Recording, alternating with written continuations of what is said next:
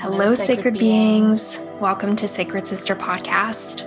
Join us as we normalize the magic and sacralize the mundane, expanding consciousness and deepening awareness to support you in leading a life full of healing, meaning, and magic. I'm your host, Britt Lynn, energetic cartographer and personal transformation coach I'm your host, Tana Lina, a certified astrologer, rebirth coach, and sorceress. If you're brand new here, welcome, beloved. We are so grateful, so happy to have you here. If you're a seasoned sacred being, welcome back. Thank you so much for your support, for your listenership, and we look forward to seeing you in the show. Let's dive in.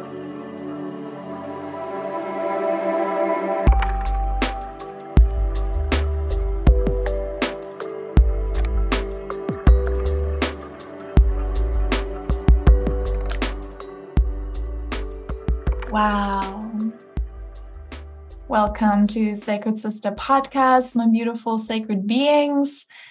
Wow, we are so excited to be sitting here with Annette Miller. Ah, such a beautiful, powerful being. She is an empowerment guide, a witch, and a maverick creatrix. Her invitation is for women to reclaim their wholeness by getting to know their shadows her signature methodology after four reclaimed archetypes. This is what we're going to be talking about in this episode. Supports women in finding freedom through transmuting their shame. So we are so excited because these four reclaimed archetypes are the bitch, the witch, the dyke, and the slut. And so we're going to be diving deep into reclaiming those, transmuting that shame into power, and talk about in general how it is to be a witch and own your own business. so, welcome, Annette Miller. Thank you so much for being here. Mm, thank you for having me. Yeah, I feel really honored to be in a space of sisterhood and to to yeah have my my voice be added to your magical space and podcast. Mm-hmm. We're so excited to have you here. And, you know, one of the things that we really, really love to invite each and every one of our guests to do is to help ground the audience down into some of what your energy is about, some of what your medicine is about. So, if you'd like to, mm-hmm. we'd love to turn the stage over to you and be under your guidance. Mm-hmm. Yeah, I'm I'm very grateful to do this because it it also is medicine for myself whenever I hold space or or speak in an interview. I begin by tapping my chest. So I just invite everyone to get comfortable and breathe. And sometimes we forget to catch our breath. So just by gently tapping our collarbones, and yeah, rolling the neck. My voice, as it calms, will be the vibration that will also soothe and bring you into that co regulation. So, breathing in through the nose and ah, exhaling, and actually audibly exhaling as well. So, like finding the deeper the deeper vibration of your voice. This is especially important as women. Maybe you want to use two hands and just notice if there's, yeah, any tension or anxiety or holding in the chest and just under the collarbones, in the sternum. It's also like the warrior. I feel like a lot of my work is the warrior. So if it feels good to bring a little bit more mm, pressure to, to feel the energy of your heart, of your hands, and just continue to uh, uh, sigh it out, make the sounds. I love the grungy, girly, ugly sounds. So, however deep and yeah, unpretty and unnice your sound can be, the better. Uh, just giving a shake as you hear yourself, as you sound yourself into the space, into the room. And yeah, gently coming to a stillness with your hand on your heart and your other hand on your belly. And just feeling your heart beating. Just taking a moment to feel the aliveness that you've cultivated. And I ask for both myself and the space that we create to be one of truth and to allow yourself to receive whatever is shared from your heart, from your gut, from the discernment of your own intuition, and to, yes, let the wisdom land, let the the ripples, the liberations, the the igniting um, feel and be felt in your body. And the triggers. Because that's really where i see the treasures in the triggers. And yeah welcome and i'm very grateful and excited to be here with you all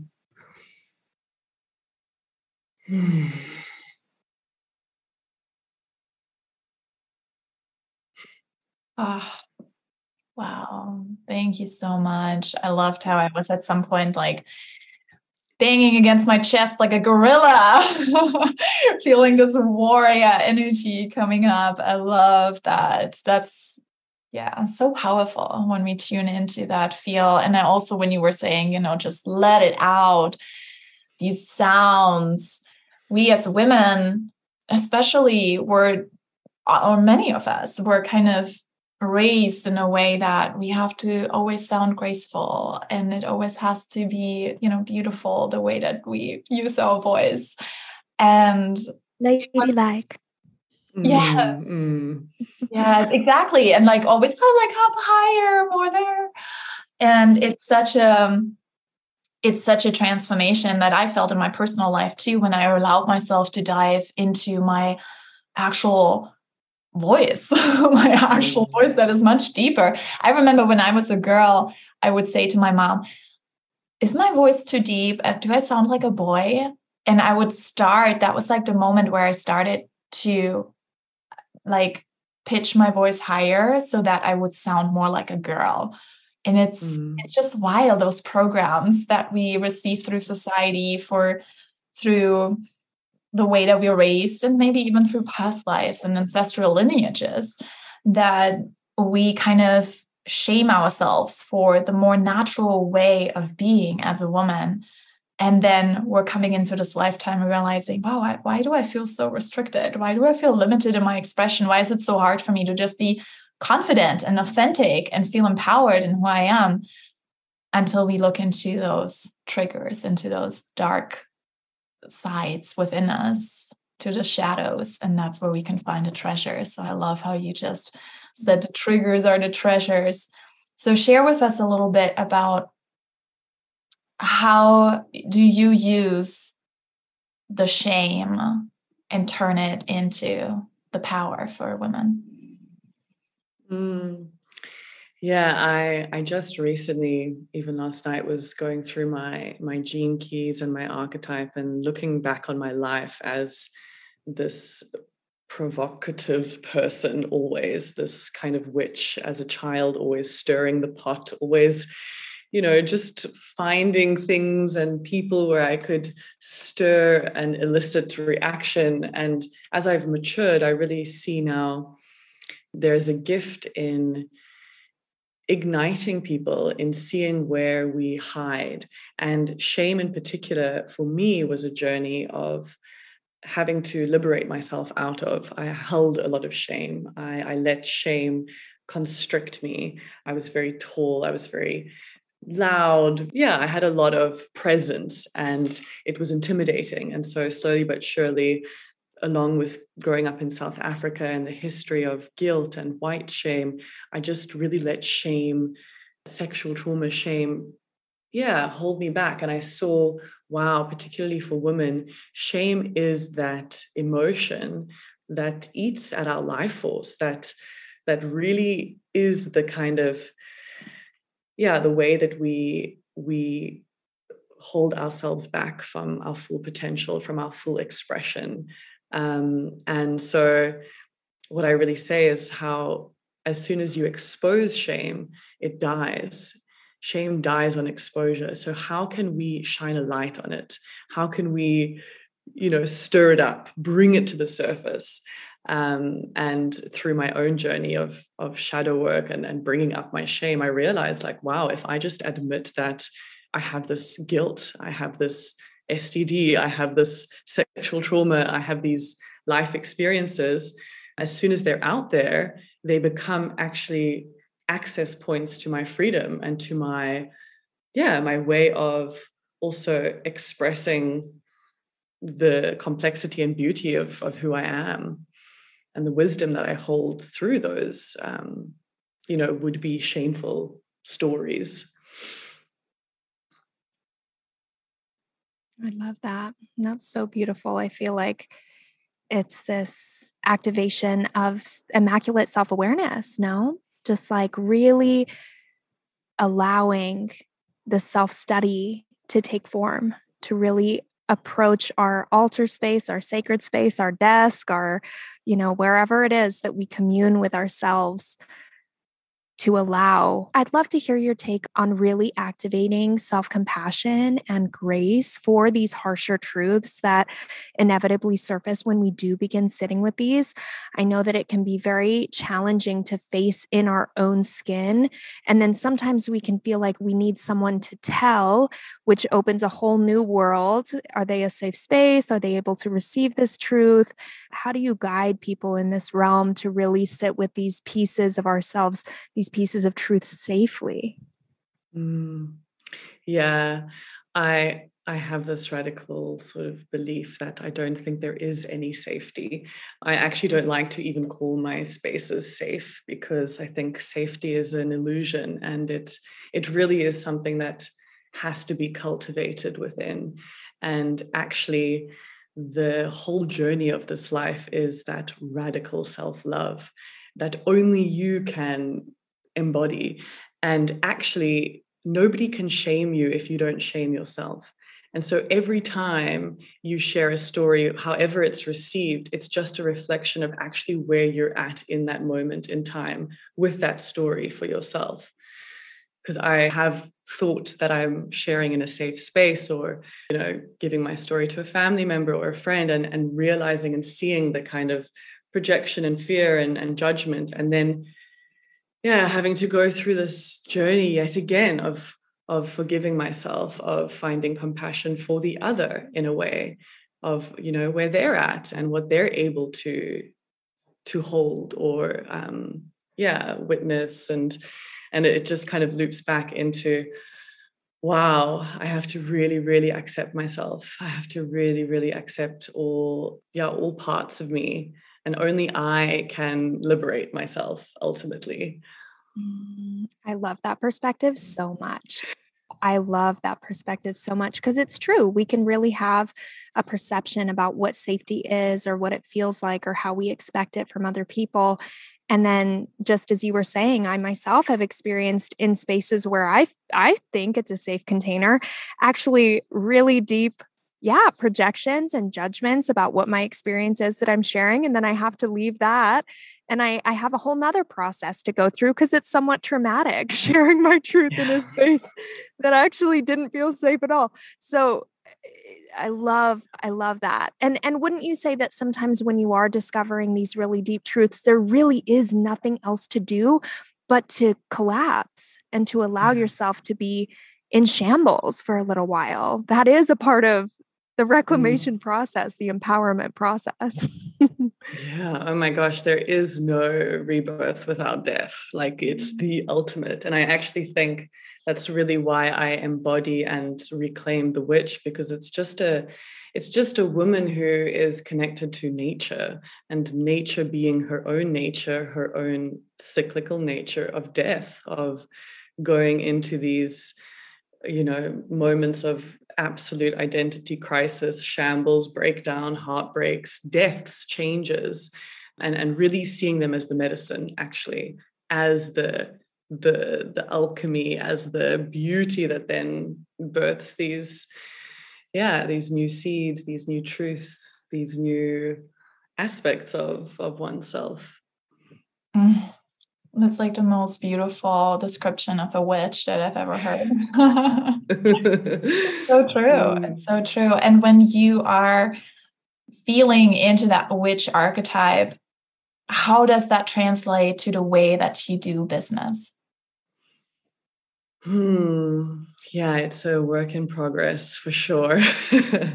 I feel um, business i'm busyness even the word i'm i'm trying to move away from because there's so much there's so much conditioning around business in our world. It's so difficult to actually form a, a business in a construct that is of capitalism and exploitation and power over. And so i guess how i attempt to be in right relationship with business is really offering service from integrity and letting it be because i think about in matriarchal tribes where everybody had a service everybody had an offering a product uh, in the marketplace and that's how money moved. And so as soon as i find myself doing something for money instead of for the artistry or the service i know then that i'm falling into a trap of the the old hamster wheel system. So yes my my my business my art is my love and it i i really try in in all that i do to let it be honest to give when i am full and and can give. And yeah to trust that i will receive as much as i need as well and to be okay with not receiving sometimes and and not making these huge sums and these seven figures and being in that yeah idea of what a good business is and rather one that's kind of organic and sustaining and ultimately feels really good as the person offering mm. yes yes yes and it's so interesting because i've been moving through the same thing where I don't want to call it my business anymore because I'm like busyness. I'm like, oh, how can we reclaim or like shift that wording in a sense so that it feels more aligned and it's more like a calling almost or a, a mission or you know something where we yeah it's like we've been talking about this on sacred sister podcast too how we see in this age of aquarius how business has been shifting so much and people are starting to actually feel into okay what are my gifts? What are my passions? What brings me joy? What is my unique medicine that i can bring into this world? And this is what i'm sharing with others. Just as you were saying back in the day we all had something either we were making something or we had some sort of service and we bring it to the marketplace and we're sharing with each other and we're trading.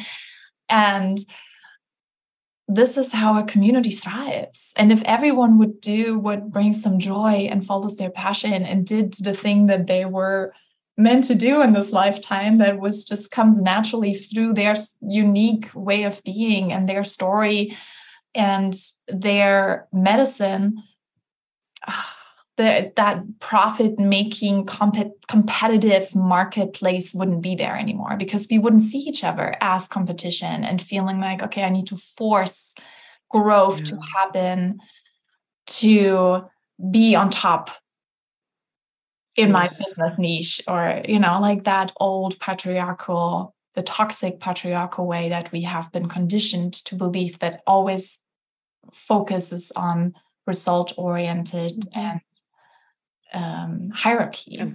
hierarchy, yeah. Mm-hmm. Yeah, totally. It it really does dissolve the hierarchy because you are so unique and nobody can be you and no one can steal from you or attempt to create like you you are an absolute miracle and when you really are acting in integrity and truth and i mm-hmm. always i always share this with women when i do the facilitator training like forget what i'm doing and how i offer tap deep into your own essence and that's how you'll magnetize your customers that's mm-hmm. people are attracted to truth that's mm-hmm. magnetic so when there's like true art and true service and amazing coaches that are really sharing their unique story, they will find their audience, they will find their customers um, because there's a, a lot of crap actually in the world. So it, it, it, the truth finds its way to the people. Um, yeah. Wow. And and speaking of, actually, you just said about magnetizing through uh, just through the truthiness of your movement. This morning, I woke up. Gosh, what time was it? It was early. It was like 5:30 in the morning or something. We went to sleep very early last night, so I woke up very early. And I began perusing your Instagram. And just in preparation for this, it was so lovely because the artistry and the creations that you create first off mm. are you can feel that truth. You can feel that truth. You can witness your practice. That's something that really draws me into the people that i find be, being my mentors later on. And there was a video that you uploaded recently of you and it looked like a girlfriend just absolutely in rapture is the best word that I can use. Seemingly fully in your pleasure bodies, convulsing and just moving in. Eh, I, I was witnessing it and I was thinking, this is such an edge that I feel like in a lot of the kind of feminine energetic space and reclamation space, I feel like I see a lot of flowing movement. And it felt so refreshing and just so potent and raw and wild to see this, this manic sort of convulsing, like just absolutely out of control of your own experience. I'd love for you to kind of take us into that. And you also have a thought stream that you've been sharing about not being afraid of your pleasure and really, really mm. reclaiming your pleasure. Can you open up a little bit more about that? Mm, yes. Oh, I'm I'm I'm so excited to speak to the dance and to the freaky dance. I feel like it's the that's really the true dance because like you say we we can even um find ourselves performing in dance as women, like goddesses and doing our special, you know, which is great. And there's this like inner wild woman that doesn't give a fuck what she looks like. And yes, completely dances out of tune and shakes her hips and, you know, really my, my, my boyfriend always laughs. He's like, because he's he's a he's a musician and he's like you you're dancing totally out of tune and it's like you don't even you can't shame me because i'm in that moment i am feeling my body alive and free and actually in that dance i literally thought i was going to have an orgasm because i was just like humping the floor and we were laughing so hysterically and just being like little girls you know playing and allowing ourselves to to move our bodies in a way that was honest. And that's such a liberation for women because our whole lives we have i feel at least for myself as a ballerina as a model been aware of the gaze been aware of somebody watching mm. me and what does it mean to move my body for me moment to moment and oh it's just like that's the pleasure that's the the essence of the slut, really. It's the essence of the slut who has moved out of her need to perform and please and pleasure the other and really just fucking owns her pleasure for herself. And you know yeah it's it's so juicy. It's so good. It's mm. really yum. You should and it, it takes some some going at it. It's awkward at first you know you're like what the fuck am i doing? Like what how, like, how do i do this? How do i move my body? How do i keep you mm. know activating? And yeah it's it's delicious. Mm. yes i feel like motherhood helps with that as well like seeing your children just dance so wildly. Like even my little boy he's one years old and he just like loves to like bang his head and like just shake it and he's just so into music. And emma loves music so we're dancing every day and it's just the wildest ways. And it's just so beautiful to keep that. Like i want to like just like hold it so preciously, you know, because mm. like you said, we have been conditioned to be judged, to like oh you you need to make this look beautiful or it has to be on beat or it has to be certain steps that you need to follow. I grew up like when i was a teenager i grew up thinking oh i'm not good at dancing because I didn't, I mm. wasn't good at following the steps that someone else told me I should be doing. And I wasn't good at choreographic dancing. I'm still not really good at it because I'm not really into it. But now I love dancing and I just like, I just dance however the fuck I want to dance. And it's, mm. uh, it's so freeing to be at that place. And I noticed that also in, um, you know when i when i hold group programs and we say okay let's just shake out our body let's just dance for a moment and there is there it often comes up the shame right the shame mm. of like mm. oh or like i have to turn off the camera or like i don't know if i can allow myself to fully just dance right now and how do you how do you help turning that around with within the archetype of the slut. So I love how we just like naturally float in, from the witch into the slut. And how, why do you think the slut is used as a uh, mm, weapon? as a weapon, yeah, as a weapon against mm. women. Yeah, because it's our most powerful, powerful part our sexual energy can literally annihilate and transform and create life and the world. And so it's so potent. Like sexual energy, when women are really embodied in their sexual energy, it's it's the most powerful force in the world. Mm-hmm. And therefore it's been over time objectified, commercialized, distorted, put shame around. Like it's a really, it was a really purposeful, a purposeful tactical weapon of the patriarchy as a form of constriction, as a form of yeah, allow, making women feel dirty and unworthy of being in pleasure. Because a woman in pleasure is a free woman, is a woman who lives by her own desires, who will not put up with the corruption and abuse and exploitation of the earth because she is so alive. She has life. She fights for life. So, in how I do it is to be it. And I realize that with with my work, it's it's really less and less about talking. Um, it's really about showing and embodying it in my cells as a magnetic um, experience for women to then feel and to to be ignited by and to explore within themselves. So yeah I, I have to live it. I have to take the pause when i need to so i can remember what it feels like to have skin and, and have a body. And i always say when it comes to the slut uh, it's actually really all about presence and sensation and slowness.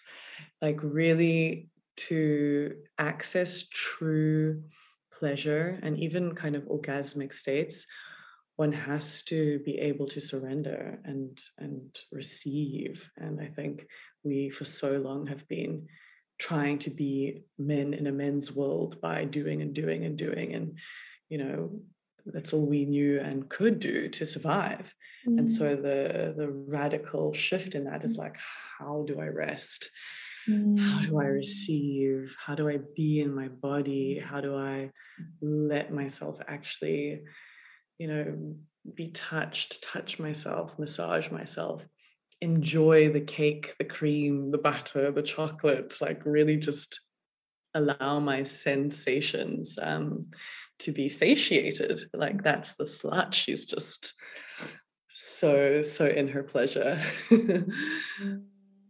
You know, this makes me think of another post that you made recently. I think it was on the slut archetype that you were talking about the maybe it was the sensual slut is the master of masturbation. And yes, the self-sourced, self-sourced oh, slut. self-sourced. oh, self-sourced. Yes, I think this is this is another beautiful piece that I'd love to bring into this conversation. I have to say growing up as a born again Christian and being, you know, taught that nudity was just the the most shameful thing, touching ourselves was the most shameful thing.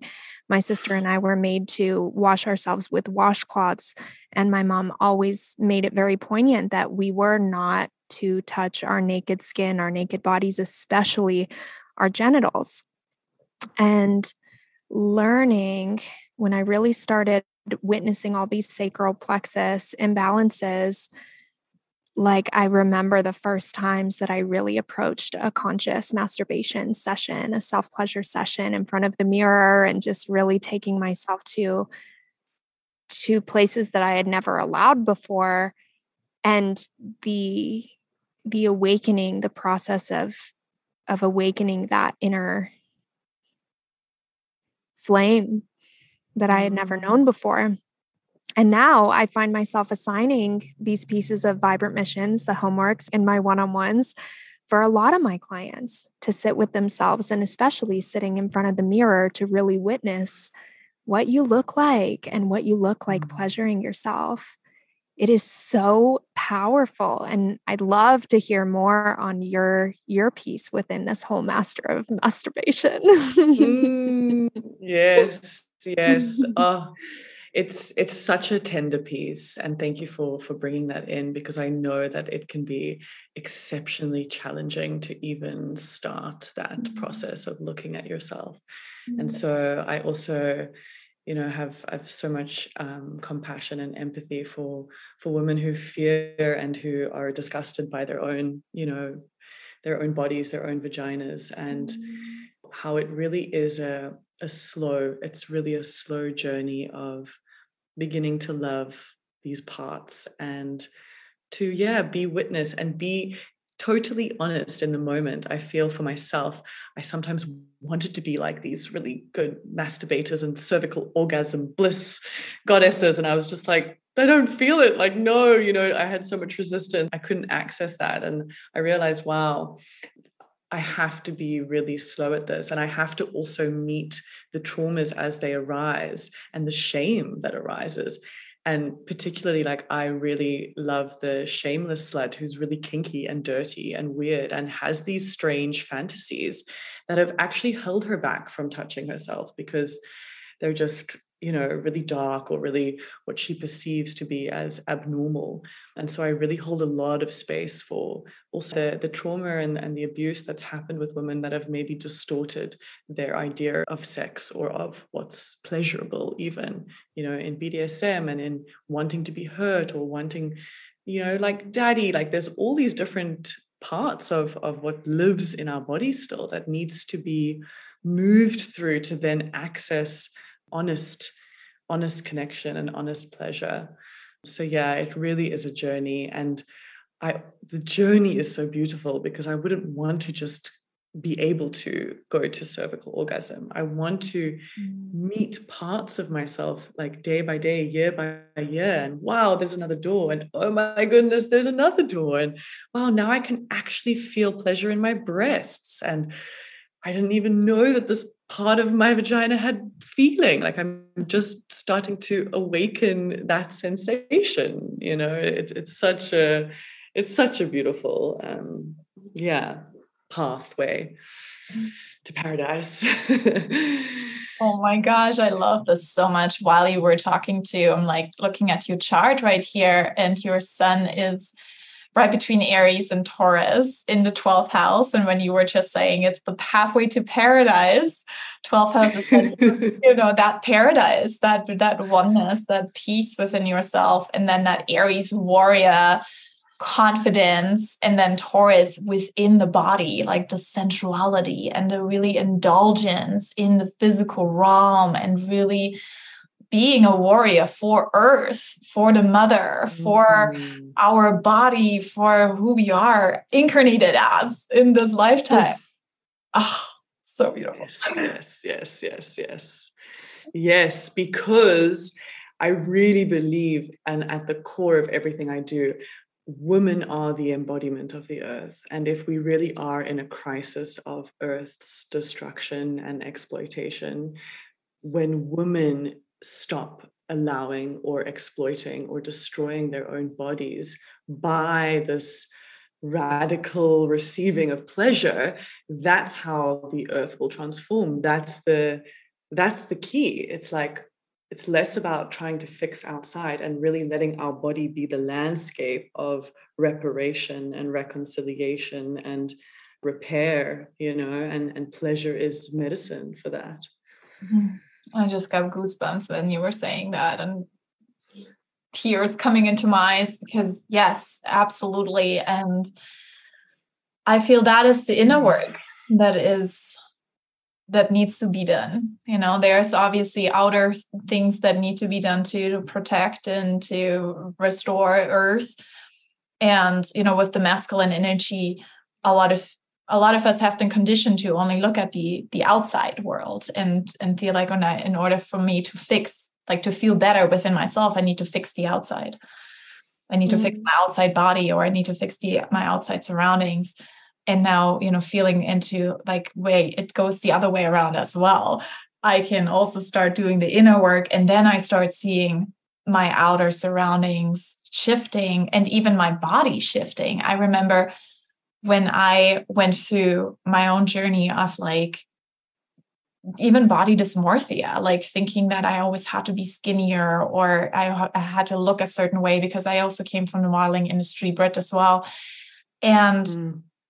um, just like really going in i had to first do the inner work of you know i went into yoga and i started like my spiritual journey and i started to really really love my body more and more of it i stopped coloring my hair even that was a big piece of it i mm-hmm. stopped putting on makeup and really allowed myself to love myself for who i am in my natural state and that was my personal journey of doing the inner work and then seeing like how my outside body also shifted into what I started to love more and more as well, you know? Mm. And it's like it goes back and forth. And that's so powerful to be aware that we are able and we are empowered to do the inner work. And through that, we're also shifting not just our own personal surroundings, but actually, we're also helping the world as a whole. Mm. Yeah. You know, this brings such a beautiful piece to mind. And I'm very curious to know both of your perspectives on this as well. Earlier in this conversation, I was thinking, well, we are about to wrap up a year six collectively. And we all know how year sevens can go. These massive truth, truthy tower moments, big, big changes coming. And I feel like the way that we have social media as this really beautiful window into different pockets of the collective, I know for myself, I have been witnessing so much of this beautiful energy that Annette brings forward today. We're here in season six of Sacred Sister podcast right now.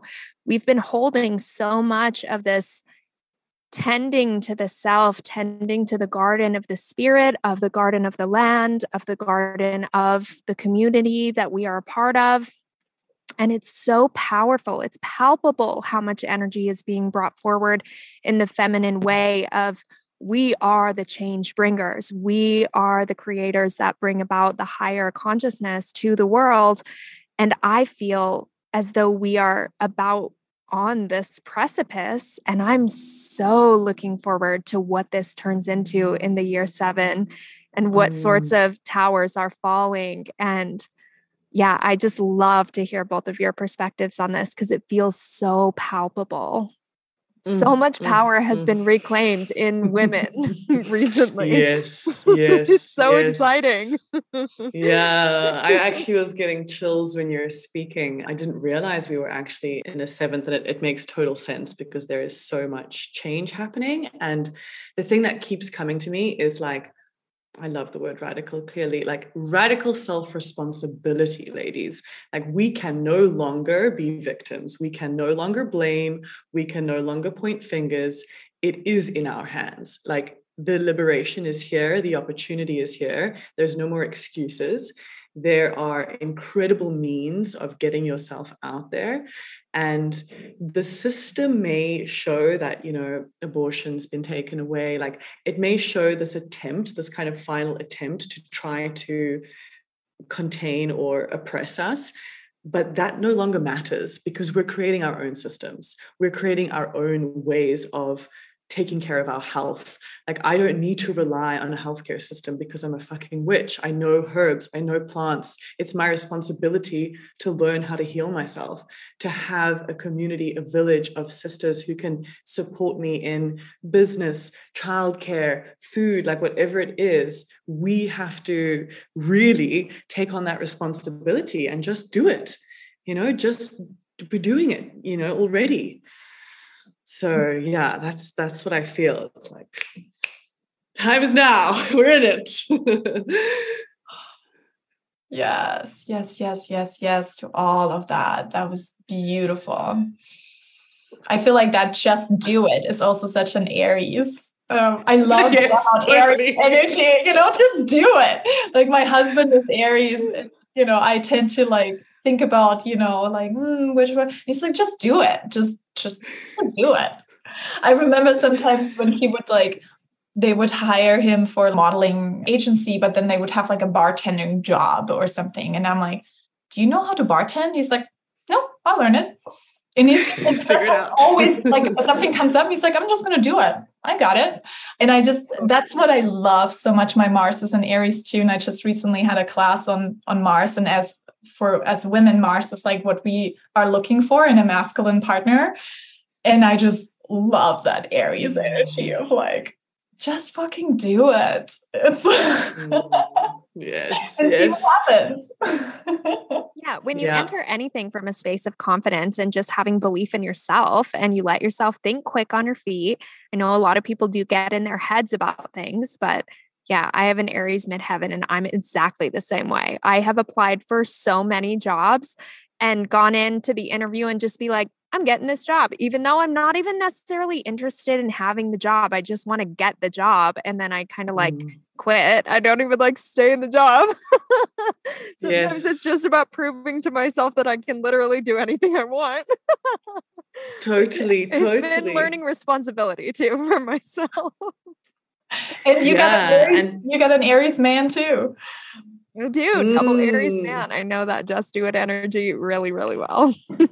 yes, yes. And and I feel another really important piece, and it, it really speaks to what you ladies are doing with the sisterhood. It's it's also sharing. I feel the like co-creation is the answer. Even with my own work, I've I've stopped kind of working alone. I love collaborating. I want to co-facilitate. I want to keep sharing because I feel that's really going to be the piece and and that's kind of the dyke archetype where it's like women loving women women and women healing the trauma and separation and fear and mistrust of each other because that's ultimately what the patriarchy did to disempower us so long as they're divided we can keep conquering them and so the way that we actually continue to liberate is to continue to work in community work in collaboration give more, like share, trust that you have enough. And if I, yeah, if I can also ask for help, I feel a big thing is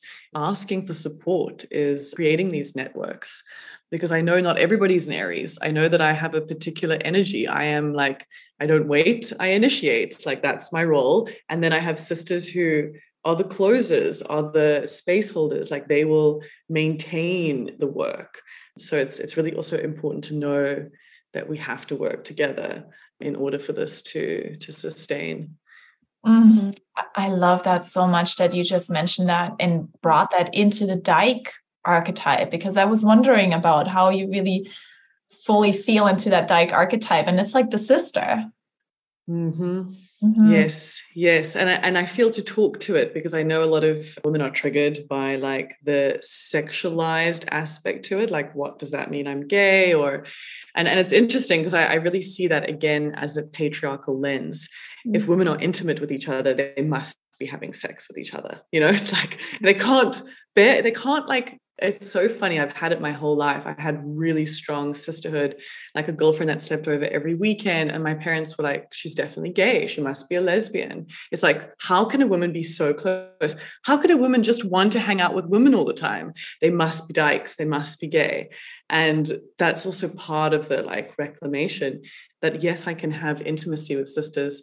It may turn sexual, it may not, but ultimately, I have my sisters back. And it really was a word that was used to shame particularly women who like protected their women that were maybe more like uh yeah kind of that it was a threat ultimately to men to have the dyke because she was like i don't need no man. Like i'm gonna protect my sister. I'm gonna protect my woman. Like i love my woman. And so as a way to shame and kind of you know put down that archetype this mm-hmm. word came in with all its you know little pieces of oppressive aspects. And so I really bring it as a way to say, like, no, you know, look at where you're afraid of, of being intimate with women, of, of trusting your sisters, of having your sisters back, of actually standing up for her. That's that's really needed as well, women. Mm, something that makes me think of because I, I was wondering how you were using that word too. Because when I was really feeling into it and like, well, what do I define that word as? And I feel like a lot of times I hear it used in a way that it's like when a pair, when a same sex female pair is having a more masculine embodied energy. And then that does make sense the way that you were just saying it's the way for the man to oppress that woman mm-hmm. because because that woman is taking the role that the man feels that they should have and how dare you and stay in your lane and don't put yes. Trump on my territory. yes, totally. It's a big threat. Anything that's a threat, they will then use shame like tactics, slut, witch, you know, because the witch, the power is her spiritual power. They cannot understand the mystery. They do not know how to like comprehend a woman that is so connected and so able also to give life, to create. Mm. It's just, it's so terrifying. It's actually scary. And so the only way we can do it is to burn and shame and and put it away, you know, hide it, mm. create an entire like yeah. I mean, it was a brutal, brutal witch hunt trial that took place that I think is still having repercussions today that are, are not fully known or spoken to. Yeah, it's so important for me to let my daughter know too. You know, we're going around here in the neighborhood, we see the Halloween decorations, and it's always this like green skin with a long nose and a wart and this funny hat with a broom, and that's the witch. And I always make it a point to let her know that we're witches as well. You know, we don't have mm. to look a certain way in order to be a witch. And where do you think that image even came from?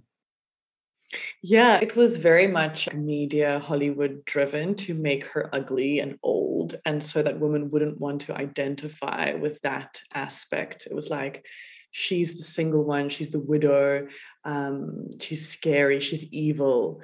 Uh, yeah, remove and disassociate yourself, ladies, from this part of you.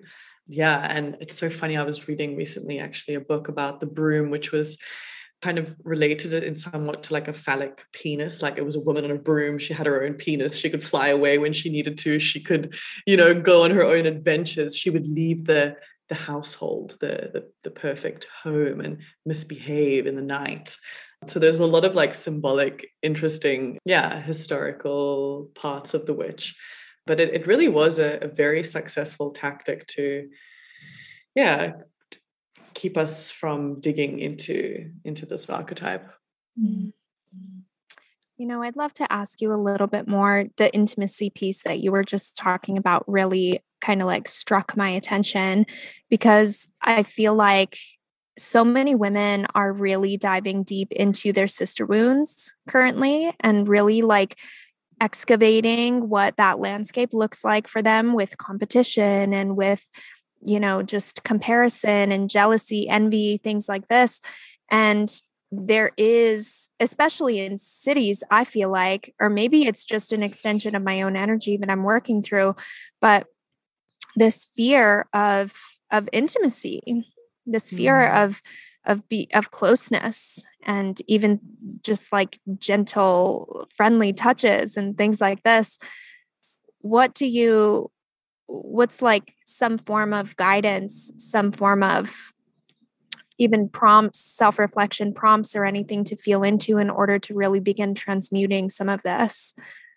Mm, yeah. Yeah it's a big one. And it's often actually related to the maternal wound like whether one received maternal touch from the mother. It's that closeness. And so many of our mothers i mean lived in like oppressive structures so they weren't even really able to express their maternal gentle care. And so when we with another woman it, it, triggers that mother wound and it often will bring up like a lot of resistance or then there's this confusion because of like the sexualizing of it like okay am i meant to enjoy this? So there's all these thoughts and i mean for me i i really invite um yeah just bit by bit like holding hands um, we do in our workshops this lying back, like actually just letting yourself be held by a woman. Both women experience the discomfort, like can i really hold her? Can i really be received by her? There's this whole thing that goes on and you just keep breathing and i feel yeah the circles are so important you know sister circles. It starts by just being vulnerable with your voice and eventually we do naturally gravitate closer towards that physical intimacy and that touch. And it, it really again relates back to your ability to touch yourself to be intimate with your own skin to receive softness. Like we've we've developed such um yeah armory which we've had to uh, to survive in this world. And slowly but surely it's like we kind of we're we're melting that away by being in each other's intimate arms and and holding. Mm. yeah. Yeah i love that you mentioned that armor piece too. I think that is also with bringing in the competition between women. You know, I remember. Mm. I remember those times where I would see another woman as a competition and comparing myself to her, to her, the way she looks or the way she expresses herself or the way that other people react to her. And mm-hmm. that's also a part of, you know, the system that we grew up in obviously it helps to divide rather than allowing people to unite right unity mm-hmm. brings power and division is like all right everybody on their own doesn't have as much power as us actually coming together and then another piece that i wanted to share too is it makes so much sense now for me like talking through this with the dyke archetype because i've definitely been shamed that way as well not that someone called mm-hmm. me a dyke but that someone sexualized mm. my intimacy with my girlfriends, with my sisters. Mm. Mm. Yeah. And I felt that it was so wrong. Like it just felt so icky. I'm like, that has that's mm. not sexual. It's like so innocent in a sense. It's just so, such a mm. such a deep love of sisterhood and it was bothering me so much. And that like this piece is just coming out while we were talking. I'm like oh yes. It's like that reclamation of the dyke to hey that is my sister. And it's not shameful. It's not sexual. It's not something that is being objectified but it's it's just another expression of love. Yeah. And I, I, feel the bitch is coming through now and it's like like please like stay the fuck out of my sister circle. Like this has totally. got nothing to do with you. Like whatever i decide to do with my sisters is none of your business. Like thank you goodbye. Mm. like that's also a thing that women have to learn where we we do and have learned to care so much and always try to explain ourselves and over explain and i've also like really loved the bitch who is able to just simply say like nope none of your business stay out. Like this is this is my thing i don't need to explain it. Especially with like family and friends it's like you can have your thoughts you will always have your thoughts about what i do. And frankly like it's it's my life and i'm proud and i live in integrity and i'm i'm you know i'm a happy person mm. that's that's really the the freedom it's like you don't need ev- everyone to understand Mm-hmm. That's a mm-hmm. trap that I've gotten myself in so much. I have a Gemini stellium and I can find myself overly concerned and not wanting to make moves unless I know that other people will approve or won't have a problem with it. And it's so fascinating to witness these cycles that I can get find myself in sometimes because it's so subconscious until it's not anymore.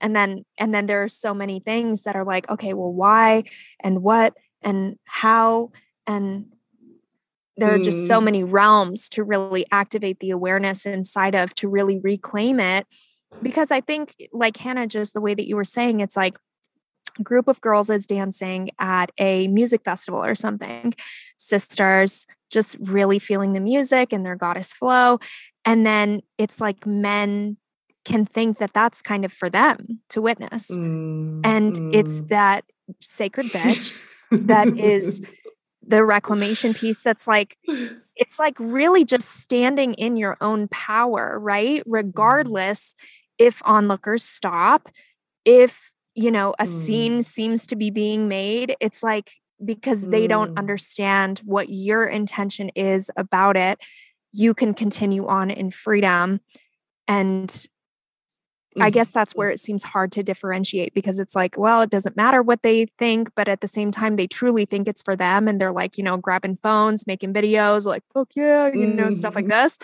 I see it at music festivals all the time. And that's the kind of stuff that makes me feel unsafe. But then it's really just mm. a, a reflection of more inner work that I have to do in my own reclamation of power, right? mm, mm, yeah. And and finding that um, like I always think of a bitch as like holding the sort of truth truth.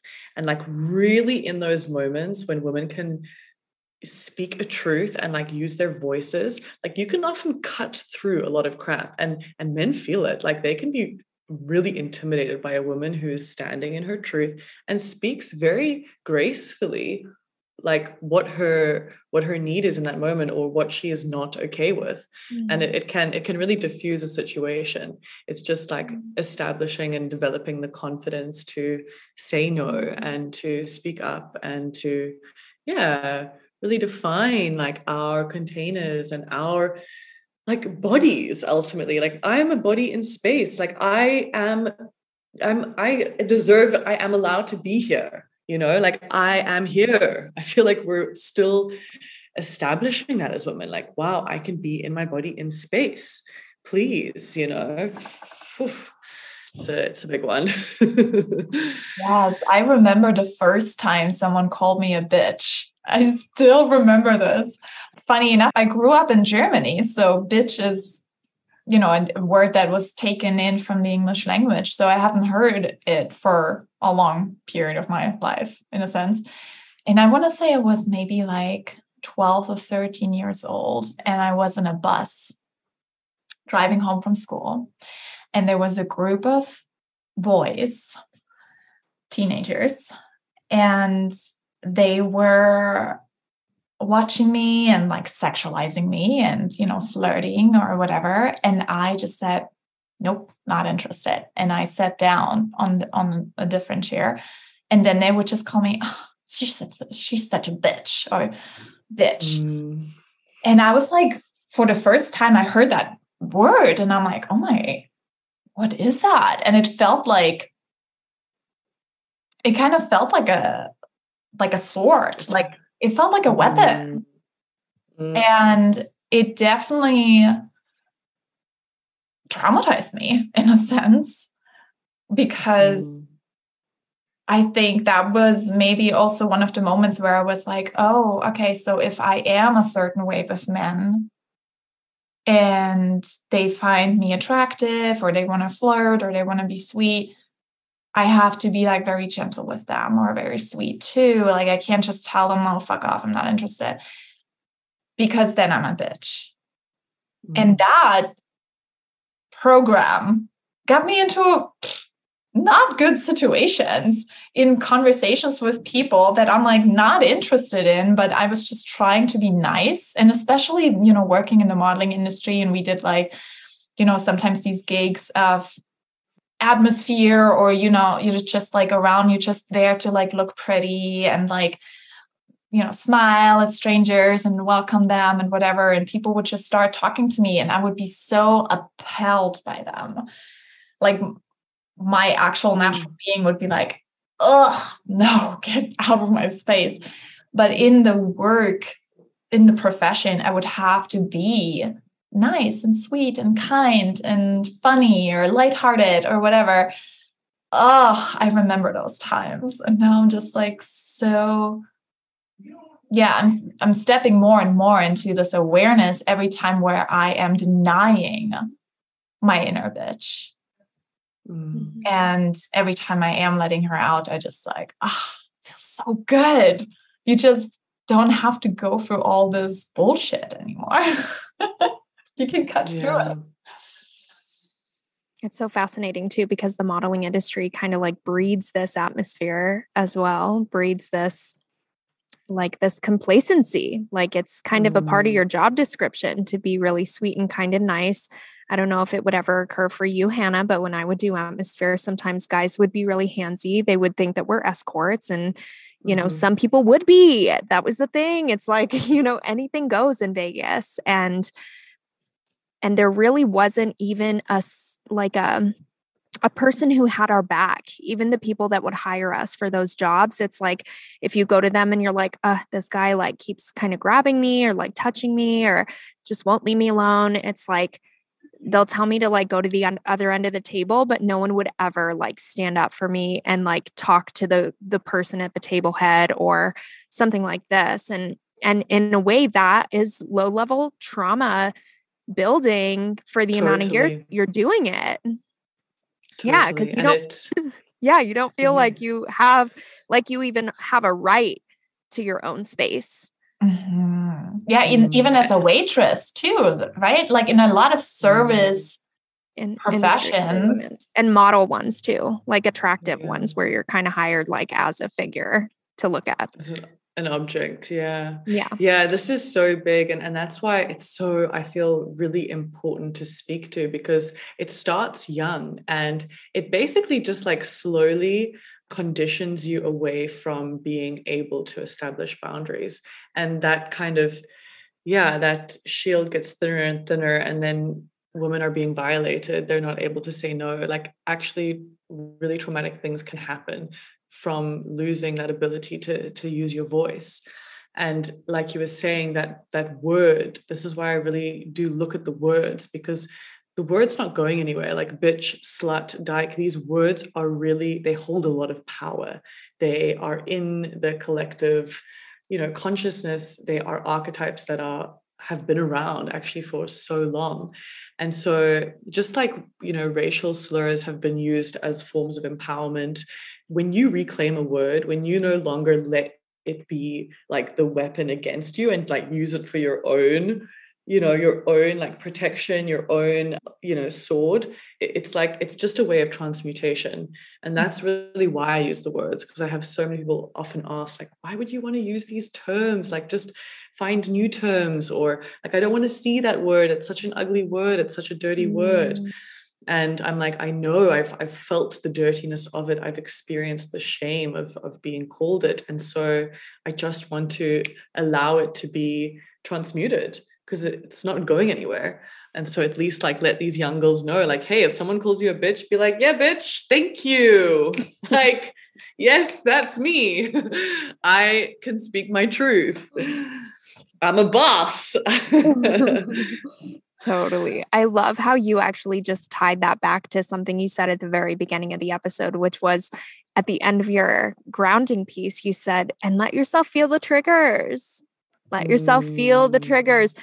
I feel like that is such a empowering invitation because really it's like we can say that and women like us who really sit with those shadows a lot and kind of fucking like get off on it we really fucking love mm-hmm. it we love that invitation but for the majority of people alive yes. they may be very new to this work and it can be the most jarring thing in the world to have someone be like wait what feel into my what feel into the very thing that makes me feel like the worst in life like why the fuck would i do that mm, but it's yeah. true i love how you said like those are pieces of treasure i see them as and it's so mm-hmm. true whenever we really come in from a space that's like yeah, I have the power to transmute the way that this feels in my body and I'm going to do it. mm, mm, mm. And I really have been like looking deeply into the psyche and like archetypes and aspects as these splits from our own personhood. Like if we're a whole being and we have these shadow and these shamed parts,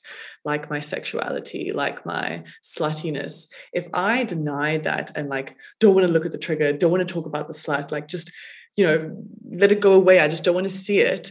I'm basically splitting a part of myself off. And, and that's the inner turmoil. And so mm-hmm. once I kind of like own these parts and look at the shame and, and look at the bitch and knowing within these archetypes, there's obviously like a, you know, a healthy bitch. And then there's the distorted bitch that can be very resentful and maybe cold.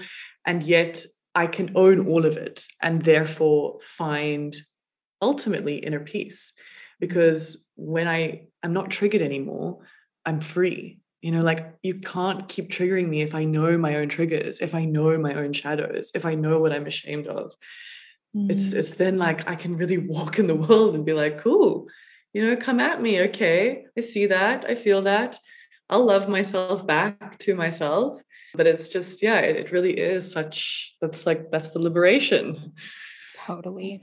Yeah. In the realm of psychology, it's this fragmentation that and the yes. fragmentation occurs whenever the trauma is induced and we separate a part of ourselves you know put it in a box put it in a drawer okay don't look at that and this is this is such a beautiful way that self-healership is to be reclaimed because we don't have to we can and for really severe trauma it may be necessary for a lot of people to sit on a couch to really work through it with someone to have someone hold space and give us you know really helpful steps to move move about it and safely take the thing out of the box and you know all of that. But for a lot of us who are super devoted and in love with this craft and I will say, even the people devoted and in love with this craft do need a therapist sometimes. I'm starting with a therapist very soon. I'm very excited about it. Mm-hmm. But we can do so much of this work with ourselves as well. Totally, totally. So liberating. Yeah. yeah. I just recently had in the multi-million dollar self mastermind that I'm facilitating right now, we went into the basement of our subconscious, basically seeing ourself as our personhood as a house, and then going into the basement to like see who is down there that mm. we kind of mm. locked away and bringing her up and like first like you know really like stretching like our hand out i always use astral travel hypnosis to like go into the subconscious and like really like reaching out our hand and and seeing wow this part of myself i've really shamed because of a trauma mm-hmm. and we can bring her back and then she comes back in an empowered state mm-hmm. so i mm-hmm. love that you were just sharing that annette with the healthy and the distorted archetype mm-hmm. within each of the archetypes and just being aware of the light and shadow and we can alchemize it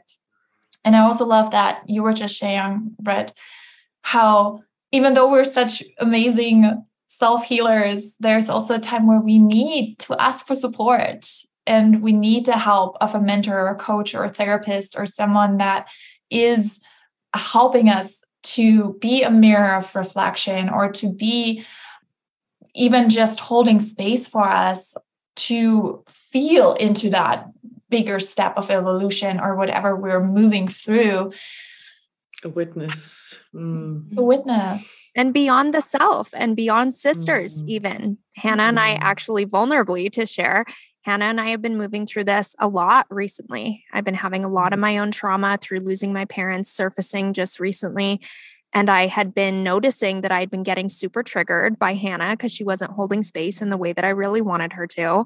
And mm-hmm. it was having me kind of lash out at her. And ultimately she was like yeah i i'm not able to hold space like this and i was like oh, it like blasted my perception because i was like oh, she's not and that helped me really see with such a clear lens how severe the trauma is that i've experienced through my parents passing in the ways that they did and witnessing what i did and it's become mm-hmm. so normalized to me but in those moments and through conscious communication and this really devoted sacred sisterhood that we have, it's like, oh, okay, actually, lean in whenever you don't understand something, when you don't understand the way that someone is showing up for you, instead of just being offended and walling yourself off and thinking negatively about them and being super triggered by them, lean in. Let yourself mm. communicate on a deeper level of clar- clarity and a deeper level of vulnerability because all the answers are there. And whenever someone is really devoted to your relationship, they're willing to show up in a way that says, I love you and I, I want to be there for you and I see your pain, but I literally don't have the space for it. Yeah. And then it's like, oh, okay, ball's back in my court. Okay, it's actually not even fair of me to expect her to know how to hold me in this way. Or most people, oh, because it's really fucking yes. severe. so yes. I need to find somebody else who's yes. professionally trained in this realm yes, I really love that you brought that. I really appreciate that, and I think your your followers and listeners will too, because it's there's so many layers to sisterhood and friendship, and to be vulnerable and admit that we like even in my love in my partnership, I really expected him to be able to hold all of me, and then there's these nuanced traumas that he's never come close to that trigger the shit out of him and he just cannot cannot hold. And and it's actually it it just creates even more um a feeling of abandonment and aloneness within me to to ask him of it and so i mm. had to to realize like wow there are different people in my life for different reasons and there's a reason someone's done somatic training in you know particular trauma to to understand um, the depth of it so yeah that's that's a really important piece mm-hmm. Wow. Mm-hmm. So beautiful. I'm so grateful for this conversation. I feel like we could all just sit around talking all day long. yeah. It's been so, so beautiful. Thank you so much for joining us for this conversation, Annette.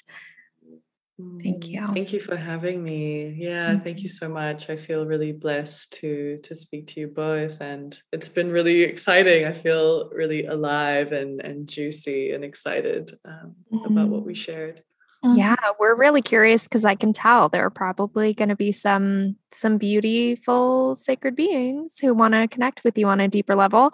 What do you have coming up? How can people get more deeply in touch with you? All of that. Mm. Yeah, so I actually um, I took a, a, nice pause over the last few months, as I was saying, with work. It really needs to feel true.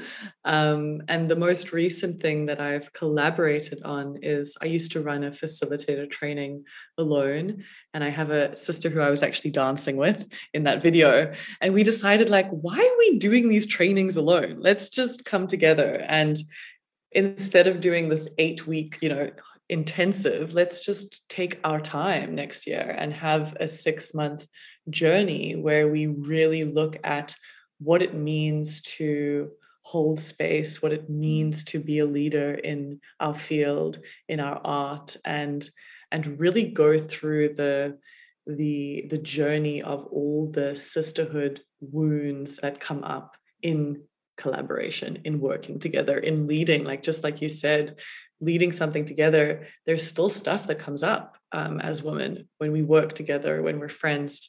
And so yes, it's it's called the Radical Woman Alumni, and it's it's a program that we're creating next year.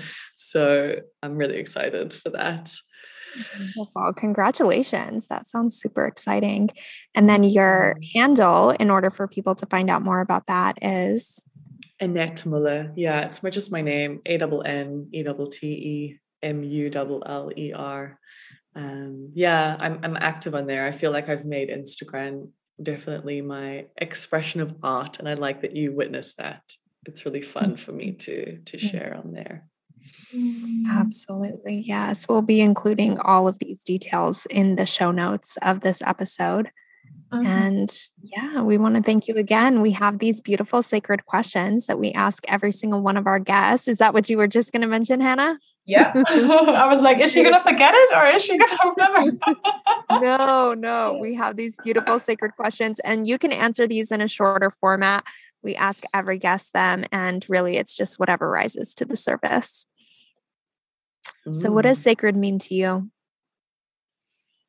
Mm, sacred is holy. It is. It's truth. It's presence. Yeah, it's the. It's the absolute, honest moment in time. Every moment to moment um, is sacred. Mm. Beautiful. And who is a sacred sister to you, and what does it mean to have a sacred sister? Mm. The sacred sister that's coming up is my beautiful friend Lexi, who's about to get married. And what it means is a woman that absolutely, truly believes in me and my evolution and stands next to me as we commit to this path of liberating ourselves and our fellow women um, through that embodiment of liberation. And yeah to to really hold one another through the thick and thin and, and ugly and beautiful and just to stay and and keep yeah keep that devotion. Beautiful. And how do you turn something normal or mundane into something magical or sacred. Mm. Yeah, to I I struggle even to think of what is mundane. I feel there is a beauty in in everything, and it's just a perspective shift, I believe. And so when you feel yourself going into boredom or, yeah, doubt around the magic, uh, it's to trust more. It's to actually allow yourself to to use the imagination and the yeah experience of your humanness. I feel like i want to keep going back to the body. Like how can i bring my body in? Because i can see beauty in this. I can feel i can hear sounds. There's there's so many ways that something that may be numbed out because i'm not present in my body can become alive through mm. yeah embodiment really um, and feeling and oh. sensing again oh so beautiful and there's this other piece of the story that I had mentioned that I was like, oh, I have to just share with her to let her know how deeply these creations served me. So when I was looking through your content this morning, and especially whenever I saw that that one of you just really in rapture, I started reflecting and I was like, oh my gosh, I actually haven't masturbated. I haven't had an orgasm through touching myself since I found out I was pregnant. I'm almost 10 weeks pregnant right now. Wow. Congratulations. I kind of realized and I was like, oh my gosh, that's so fascinating. I just, it hasn't been something that really was rising for me to come upon and to feel into. And I sat with myself uh, right after. I, right after I was with your content, and I was like, oh, I have to tell her. She just really helped me activate this. It's there's really nothing like just a really, really beautiful self pleasure practice. There's nothing like that electrifying power that really comes through. Mm, that is just the best, best. Um, um, yes, feedback to receive. Amazing. I love it. Yay. and wow, that was just the first time that you just said that publicly. that I'm pregnant? Yeah. Oh, wow. Yeah. The first public announcement. Wow. Well, I have a personal episode that is going to come out later today that is talking about how I'm pregnant, but this is good. Mm. Now everybody knows. yes. Uh, congratulations. That's beautiful. Yeah. Oh, Thank you so much. Mm. Thank you so much. Mm, thank you so much, Annette. This was such a beautiful conversation. And we went into all these different archetypes on such a deeper level. And I'm so excited to yeah, hear from our listeners too. What has been activated? I'm so excited to know like what is something that came up, what was already maybe an archetype that you've been really feeling into, or maybe an archetype that you like, oh, kind of triggered by those are the little prompts that we want to sit with after this episode and really tune deeper into the medicine of each of those four archetypes. So, thank you so much, for, uh, Annette, for being who you are, embodying your full essence, and showing up the way that you are in this world and really helping others embodying who they are. Thank you so much. Mm, thank you. Thank you both. Yeah, mm. really appreciate you. Mm, and thank you to each and every one of our sacred being listeners who are sitting here with us now at the end of the episode. We hope that this has served you in a way that your ears needed to hear today. And we look forward to seeing you in the next episode. Thank you so mm. much. Bye bye. Namaste. Mm-hmm. Mm, thank you so much for listening to this episode today, beloved. If it resonated with you, we ask you to please share it with your sacred sisters, brothers, and beings alike. You have no idea the impact a simple share can make in someone's day, life, and growth. And another way to show your love and support is by leaving us a rating or review on the app you're tuning into this from. And if you hang out on Instagram and your feed is in need of more uplifting and conscious spiritual content, follow us at Sacred Sister Podcast. So, with that being said, we hope you have a wonderful day and we'll see you in the next episode. Namaste, beloved. Bye.